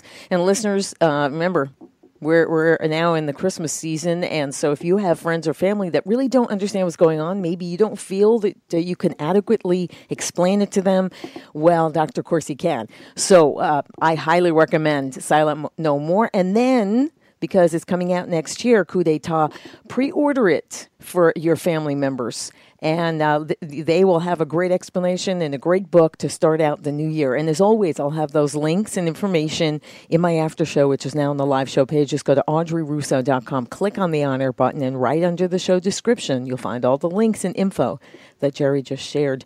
Thanks so much, Jerry, for sharing your brilliant assessments with us. Will you join us again on the show? Yes? Audrey, I'm always happy to be with you anytime you ask. God bless, and uh, I love your show. Thank you so much. Uh, it's very gracious. Until then, may God bless you, your work, and may God save America. Bye for now.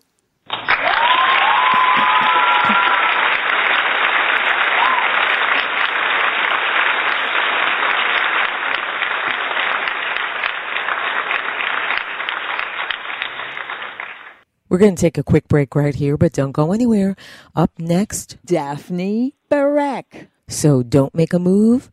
We'll be right back. Before I got the opportunity to come to Workshops for Warriors, I was a hospital corpsman in the Navy for five years, had two combat deployments. I got out in August 2014. Things didn't really work out as planned. Had a hard time getting back into the civilian life. I really didn't have a lot going on for me. I had just failed out of college. I didn't have any certifications to transfer over to the civilian sector in the medical field. So I was kind of in a dark place. And once I came to Workshops for Warriors, it gave me hope again. I've earned over 15 nationally recognized certifications in the manufacturing and welding industry. Since then, I've gotten a job offer making really good money, and it's definitely changed my life a lot. And I was in a very dark place before I met Hernan, and this is kind of like the light at the end of the tunnel for me. Workshops for Warriors, it really saved my life. Workshops for Warriors is a school in San Diego that trains and certifies veterans into advanced manufacturing careers, all at no cost to the veteran.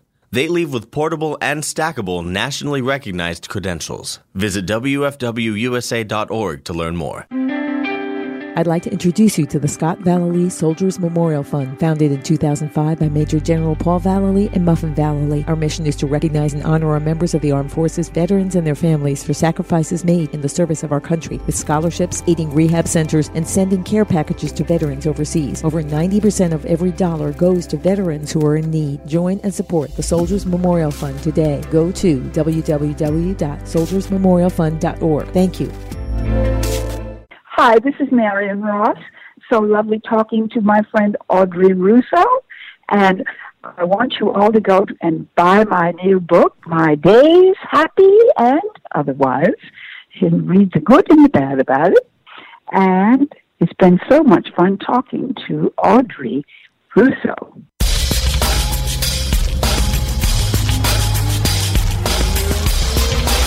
This is Mr. P, producer of REELTalk Radio, reminding you that the God given right of self preservation is enshrined in our Constitution via the Second Amendment. Without this amendment, again, a God given right, we the people would be totally incapable of protecting ourselves and our families from a despotic and tyrannical government, which, by the way, is the intended purpose of the Second Amendment. Thomas Jefferson stated that no free man shall ever be debarred the use of arms. So, let's heed his sound advice by steadfastly standing up for and preserving our inalienable right to keep and bear arms. because without it, we will surely become subjects rather than citizens.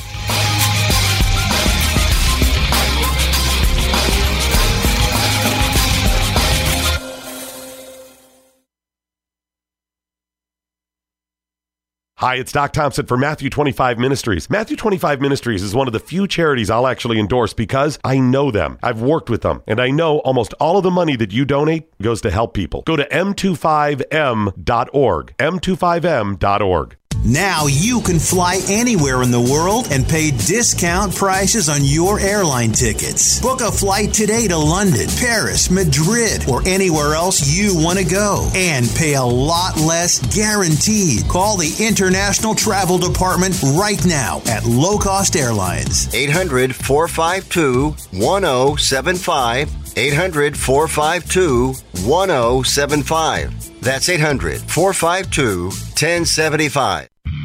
The Adrian Slate Show. The president used taxpayer dollars to ask the Ukrainians to help him cheat an election. Oh my God! Eric Swalwell! He digital Dutch oven Chris Matthews. It's amazing. Now, Chris Matthews is trying to say that that little tooting sound was actually them moving a coffee cup on his desk, but I think that was the coffee cup rattling off the desk from the shockwaves of Eric Swalwell's crop dusting. Yeah, Duke Nukem. Remember, this is the guy who said, Well, you come with us with your AR 15s. We're the government. We have the nukes. You think you're going to win? Well, Duke Nukem dropping a chemical weapon on Chris Matthews is making the rounds faster than a nasty crop dusting by the guy in the gym who was disrupting the peace while doing crunches the day after Taco Tuesday. I think digital Dutch oven Eric Swalwell, I think he had to throw his underwear in the trash after that one having an extra supply of food on hand is just smart. Some people call it prepping. I call it smart. You never know what's going to happen in this world. Go to mypatriotsupply.com. You'll find out a lot of good reasons to have that food and some great prices. mypatriotsupply.com. I tried to plan an exit strategy, but it didn't really work out as planned because you can't really plan for life. With workshops for warriors, my future is a lot brighter than it was. It was pretty tough before I came out here, but now I have options and direction. Workshops for Warriors is a school in San Diego that trains and certifies veterans into advanced manufacturing careers, all at no cost to the veteran. They leave with portable and stackable nationally recognized credentials. Visit WFWUSA.org to learn more. Hi, I'm Mikal Vega, founder of Vital Warrior, a 501c3 designed to help combat veterans recover from stress. I'm also the president of AK Waters Productions, a military oriented film production company operating outside of Los Angeles, California. I'm a retired Navy SEAL, having served for 22 years. Thank you for tuning in. You're listening to REELTalk with Audrey Russo, a good friend of mine, and we wish you a great day. Hi, this is Lieutenant General Tom McInerney. U.S. Air Force retired. If you want to know what's going on in America, listen to Audrey Russo on REELTalk Radio. Thank you.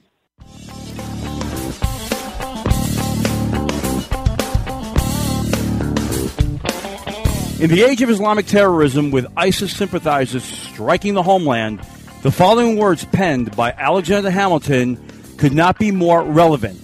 The best hope we have for concerning the people at large is that they be properly armed.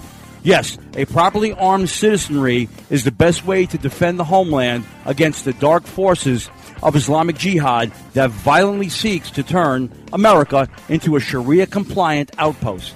So, it's incumbent upon we the people to not only reject but to also combat any and all political ideologies and philosophies that infringe upon our Second Amendment rights.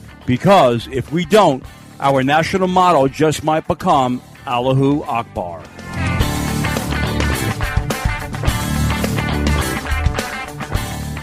Hi, everybody. I'm Brian Kilmeade with Fox News Channel. You're listening to Audrey Russo on REELTalk. Do not change that dial.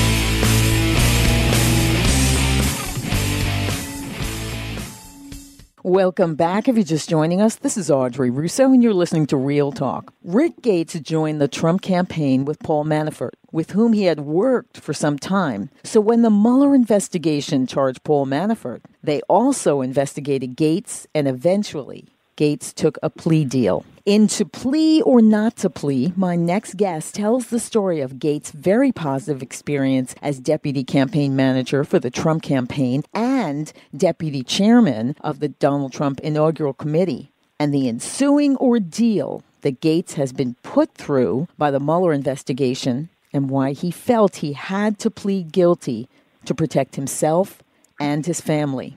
And we're going to find out more about this intriguing new book with its author right now. Daphne Barak is an international interviewer and executive producer, providing exclusive interviews for both print and TV broadcast. She has achieved tremendous success by conducting interviews and extending her work to worldwide viewers and readers. Daphne is, as one top TV executive put it, the sole owner of hundreds of exclusive sit down interviews involving original content so big and unique that it can crash a network television in the U.S. Her interviews include such world leaders as Shimon Peres, Mother Teresa, Bob and Elizabeth Dole, Jesse Jackson, Yasser Arafat, Dalia Rabin, Fidel Castro, and Benazir Bhutto. Her numerous Hollywood interviews have been with such celebrities as Anthony Quinn, Donatella Versace, Julio Iglesias, Yoko Ono, Johnny Depp, Goldie Hawn, Michael Jackson, Brooke Shields, Oliver Stone, Jean Claude Van Damme, Richard Dreyfuss, and Larry King. But her incredible talent doesn't end there. She is also a best selling author of several books, including Saving Amy, Coming Home with the Kennedys, and the upcoming bestseller with Erbil Gunasti, Game Changer, Trump Card, due out this January. And she stopped by to discuss her new bestseller, hot off the presses, To Plea or Not to Plea, the story of Rick Gates and the Mueller investigation. It's my great pleasure to give a real talk welcome to Daphne Barak.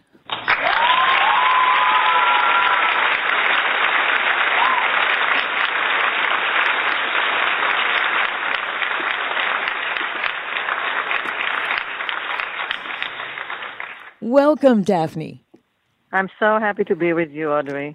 Oh, it's so wonderful that you're here with us, and I'm re- very excited to jump into this now. And first, thank you so much for writing such a fascinating book.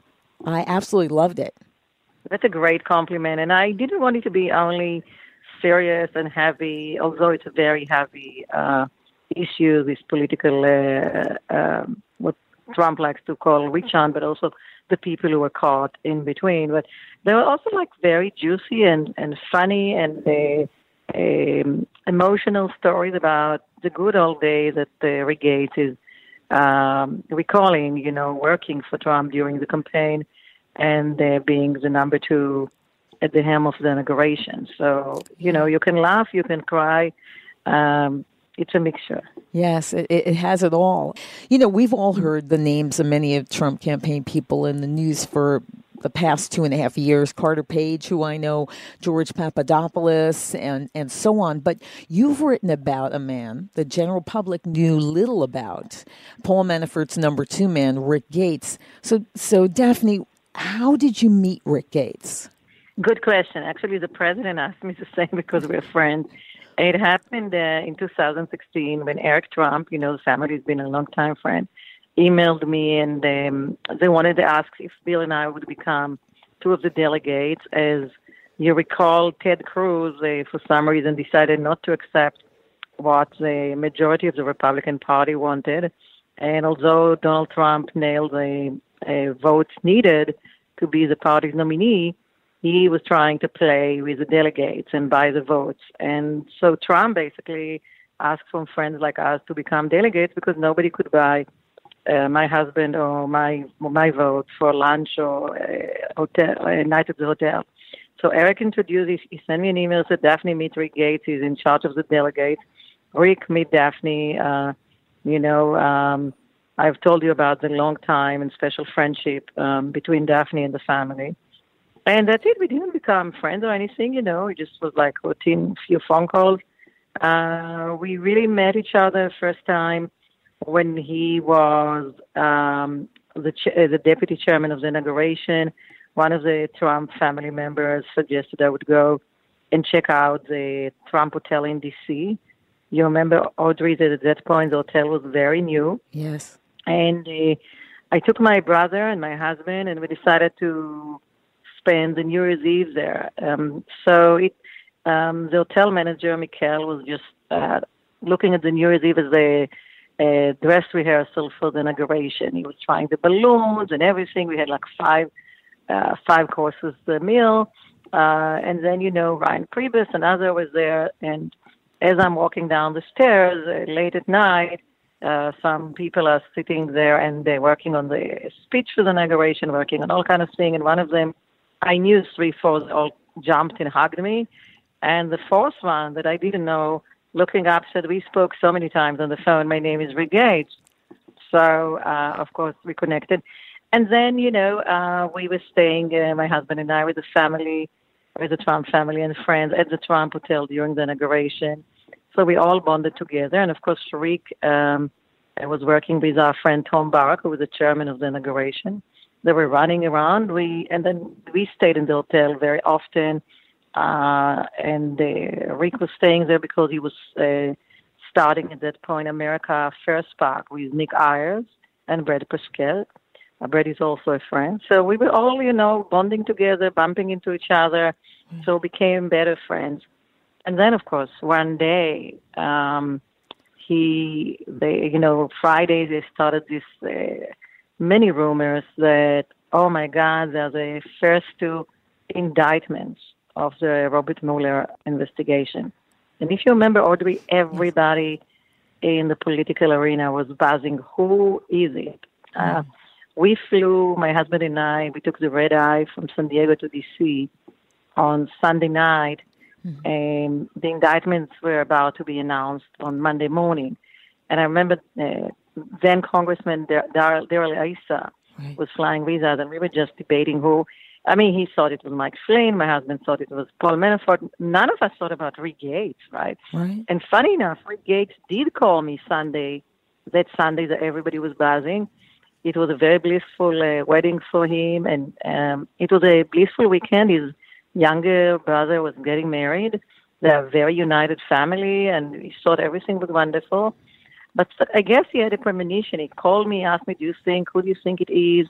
I said, "Well, what do I know? My guess is good as yours, but I would assume it's not you because I never read at your house, right?" Right. Little did I know that his name was all over the emails that they found from Paul Manafort, and I didn't understand they had such a, a an agenda. So basically, uh, we even decided to meet the following day, following Monday, at 5 p.m. at the Trump Hotel with another friend of ours, Eric Branstad, who is a son of our ambassador in China. That's it. And in the morning, we come to the Trump Hotel. The manager is receiving us. I'm going to the shower, and suddenly my husband is screaming from the other room, it is Rick Gates. and I went out and I saw like this big, uh, you know, headline scrolling on the on the screen saying Rick, Manafort and Rick Gates are indicted. And I looked so I was so shocked that I said to my husband something so stupid. I said, I guess we don't have a 5 p.m. meeting. Right? As that was the. and the last thing I want to tell you about this day, it was terrible because um, Paul Manafort was not part of. I mean, you know, he was uh, he was fired after four months, as Trump uh, correctly said, and you know, he was flashy, you know, the flashy jackets and everything. He wasn't part of us, not the Trump friends, but not also the people who in his orbit. Uh, and I'm sure he's a great guy. Just you know, Rick had has this um, ability to be in the shadow, not to be seen, but to be very likable. You know, not to steal the limelight, not to aggravate people. So he was very liked at the Trump Hotel. He, he was there. It was like his home. Uh, so he was part of the orbit. All of us knew him. And they, that morning, he was not at the Trump Hotel. Naturally, he was at, at the FBI headquarters. But he was not at the hotel, but he was everywhere. Because if you know the Trump Hotel, they have these huge screens uh, in the lobby. Oh, my and suddenly we were looking, and all these three, four huge screens show, you know, Rick Gates, you know, whispering to Donald Trump, and the big headlines indicted. Oh my gosh! And, and it was, we were shocked. It was people were, were really taken by shock. It- it- It's just it's stunning the way it happened, and you know, be, well, besides your history as a fabulous celebrity interviewer, he obviously trusted you that he told you his story, that he wanted you to tell his story. He obviously trusted you. I, and that's very that's very kind of you to say. But uh, you know, Michael Jackson famously and his family did the only big specials with me and my partner in some special, Elizabeth Murdoch. Yes, the daughter of Rupert Murdoch. And uh, same thing, Liza Minnelli and her sister. I united them, Lorna Luft, which right now, by the way, great movie, Audrey. Uh, Judy, I know Lorna Luft and Liza don't like it. I love it. Renee Zellweger, but I united them because they didn't speak for a while. Uh, of course, Amy Winehouse trusted only me. Uh, I mean, there are many. Uh, Eric Clapton and uh, gave me a big interview, and uh, the mother of his uh, five-year-old who died tragically. You know, falling from the 52nd floor on a high-rise in New York. The most tragic thing. Trusted me so much that she decided to give me the footage of her child. So I, I take pride in that. But I think for Rick, I'm talking about about his. I, as far as I understand, he was uh, like anybody else, like Corey and the, and David. He was keeping notes about nice uh, or emotional or funny anecdotes from the campaign inauguration, and probably planned to give a, to write a book or to give a, big to co- collaborate with a big uh, television movie or stuff like that. And, and then his whole world collapsed. I mean, when when he was indicted, he his life was interrupted. You have to understand that we are talking about a man who was very powerful. This is a guy that, although he was in the shadow and chose not to be be famous, this is the guy that you called if you wanted like uh, better tickets to the inauguration or wanted to be invited to invited to the candle uh, light uh, dinner with uh, Trump and Pence uh, during the inauguration week, or you would call if you if you're not connected to the president, you called if you could get your resume to the transition team. So he was very powerful, and uh, suddenly in one second he became radioactive. His phone went quiet. You know, this is a guy who was walking in the corridor of the Trump hotel, always with the phone on his ear. Suddenly, boom, nobody's calling. And at the moment I remember I met with him for lunch, I realized suddenly, the moment which I, I realized how bad it is, is that I asked him for a telephone number, a mobile of a senator that I lost. And he's opening his uh, Rolodex, and they always say that I'm Miss Access, but he had really um, it- quite similar numbers, the numbers that everybody would love. Maybe not Hollywood and foreign head of state, but definitely in America, he had uh, the best Rolodex uh, uh, possible. And he's looking for the number and show, he's showing me this general, this senator, this, that, this. And he suddenly looks at me and says, But I cannot call anybody. Could you imagine this moment? Wow. Uh, you know, I wanted you to share about the plea deal that Rick Gates was given and why he decided to take it.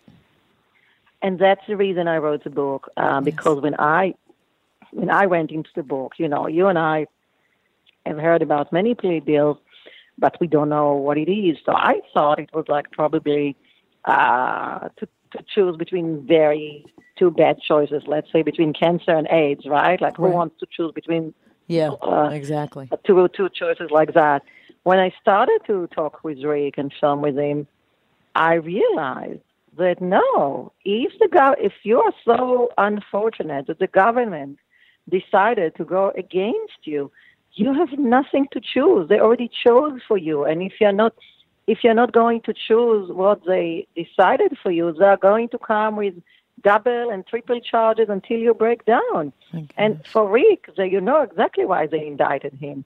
Because they wanted him to flip against Manafort, and of course they wanted Manafort to flip against Trump, right? Right. I mean, so they needed to start from Rick because they realized they they thought he would be the weak bone, which in a way they they were right. I mean, and I'm not saying it against him because I think it will happen to each one of us.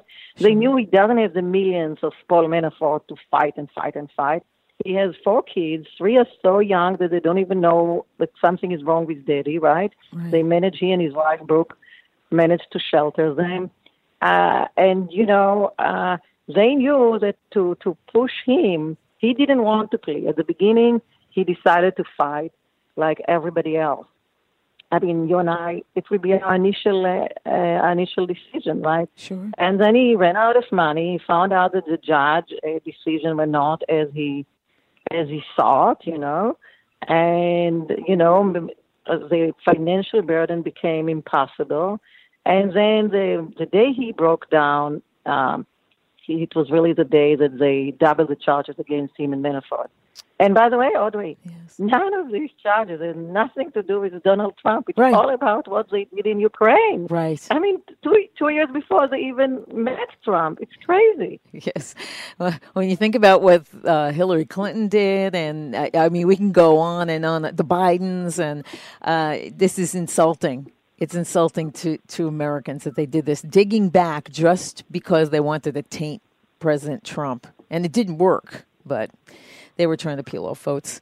Um, but let me tell you, um, let me tell you, uh, it didn't work. Thank God, because there are people like you and I, and many who are who have, uh, first of all, who have their own judgment, and and they really want, and people who really want to learn the truth. And for that reason, I wrote "Plea Not to Plea." But uh, let me tell you what else they did. Um, and Maria Bartiromo and I spoke about it, started to speak about it this morning, and I wanted to continue with you because I know your listeners uh, would react as much as her, as her viewers, and I know you will know uh, how to continue it further. I mean, I'm revealing in this book something really big, which I did share with President Trump, and the only one I told beside him was Kevin McCarthy. And um, so basically, they knew, I'm telling you, Audrey, I mean, you won't believe it, they knew, the Mueller investigation team knew around summer 2010, around mid end of June, summer 2010, uh, two, some, I'm sorry, 2018, that there was no way they could prove any Russian collusion. Now, don't forget, you and I and our- your listeners, pa- taxpayers, appointed Robert Mueller to investigate officially one thing. Was there any interference in the 2016 elections, right? Right. Okay, I mean, he had a mandate for related investigations or if he found obstruction of justice. But the reason he was appointed is to find out if there was a, a interference in the 2016 elections. Right. So what does he do? There were like all kinds of teams. The way they work, they had like a Jr. team, a Jared team, and no no team spoke to the others, so it it didn't link. Although between you and I, some things that they wanted to leak leaked out. But anyway, uh, so you know that. Yes. But anyway, so so every other, whenever they met with Rick and with others, they would ask, "Oh, they would, ask, was there any Russian collusion?"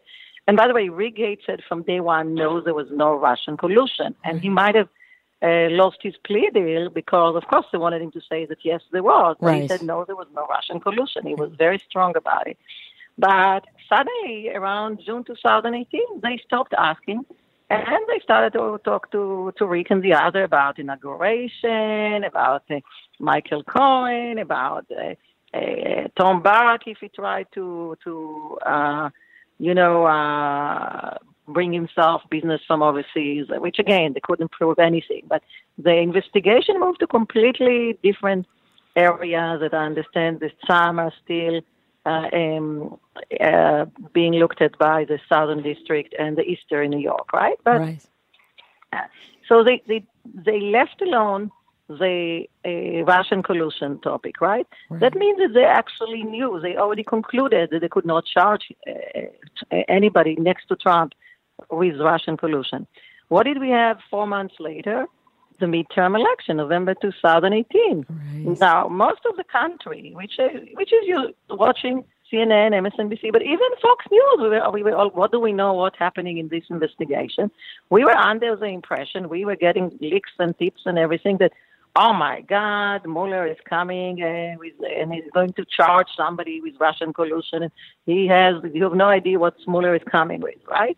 So when we went to vote on November 2018, I'm sure some of us, you know, not the base who, who loves Trump anyway, and not the people who hate him anyway, but there are people who, you know, what we call um, the people in the middle, that they are affected by, by uh, fact and by the news cycle.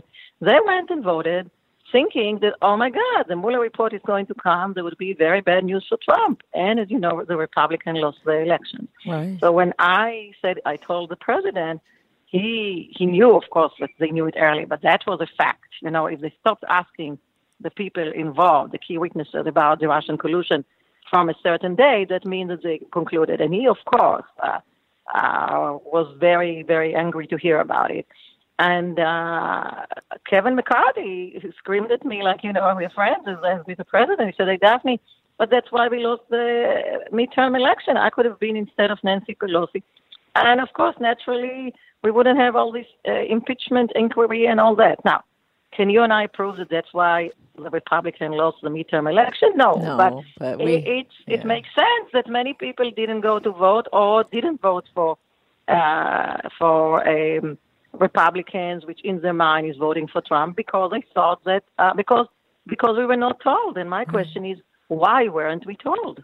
Right, exactly. Uh, by the way, tell Kevin, hold on, 2020's coming. He'll be he'll be speaker. um, now you have some. That's a good one. Yeah. That's a good one, right? Yeah, yeah. Well, they're, they're they're ensuring that he's going to be speaker because uh, oh, it's disastrous that what they're doing. They they're doing it themselves. We don't have to do anything. Isn't it nice when when they do things that way? they destroy themselves. Yeah. Right. I mean, Adam, Adam, Adam Schiff uh, coaching a whistleblower. Yeah. Isn't it funny how all at these least, are- at least be smart. At least, at least to go between, or somebody who knows somebody who knows somebody who will cause the whistleblower. But don't have your own people do that, right? Yeah, sure. With all the leaks in the past, and suddenly they can't leak that name out, huh? Hmm, interesting. Yeah. I mean, you know, uh, and I, I, I guess, look, they will come with more gimmicks and more tricks Of because they. Yeah. I don't know why. I mean, I mean, the problem is, is um, don't you feel like even if you are a Republican or Democrat and you are a chairman of such a Intel committee, you would like at least to show that you don't have an agenda or you're looking or you're seeking for the truth. But Right. Adam Schiff, I don't think even Democrats would, would argue with you and I, Audrey, that uh, he has an agenda. He's not even trying to look objective. No, not at all. I mean, he is he is completely on his on a path, and he will not. He's not going to. He's not going to go awry. And it's amazing. It's it, this is you're talking about you're, you're you're talking about the impeachment of a president. You don't want to show the American people what you're doing. Come on, yeah, really. That's that's fine. 2020's coming, and we're we're looking forward to the majority again in the House. And I have such an important question here, Daphne. Where can the listeners follow and support your brilliant work and purchase all your books, including this one, hot off the presses, "To Plea or Not to Plea"? To plea or not to plea, as Story of Free Gates and the Mueller investigation.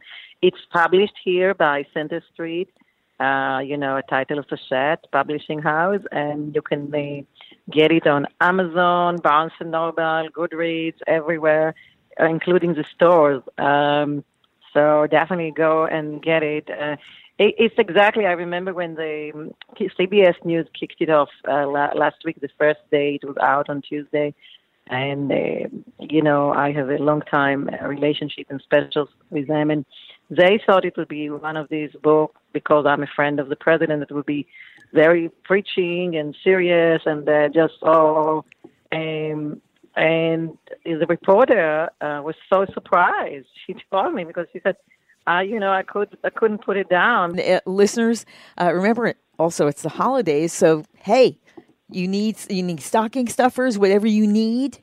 This is perfect. So not, don't just buy one for you. Buy buy buy gifts, um, and you also have a website, and you're also in social media. Is that correct? Absolutely. I have Okay, a website, www.daphnebarak.com. I, of course, I'm on social media.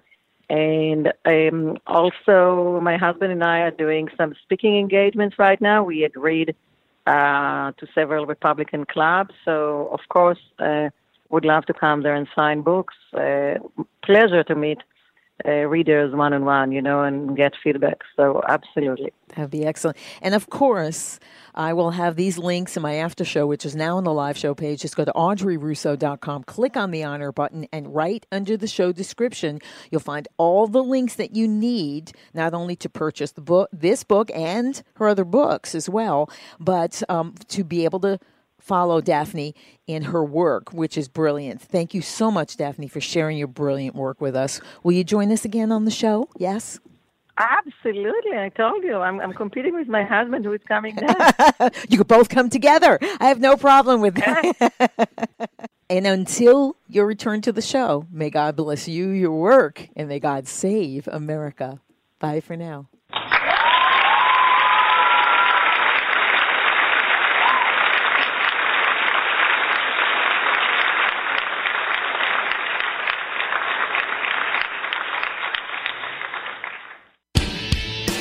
Thanks for listening to REELTalk with Audrey Russo. You can follow Audrey at her website, audreyrusso.com, where you can find the live show, archives, articles, and much more. She's also on Facebook, Twitter, and LinkedIn. Read her articles also at Liberty, Great Britain, and Barbed Wire. Join us next time as Audrey exits Stage Right. This is the seditious, rabble rousing, liberty loving, home of fun, entertaining, and compelling talk. Mojo 5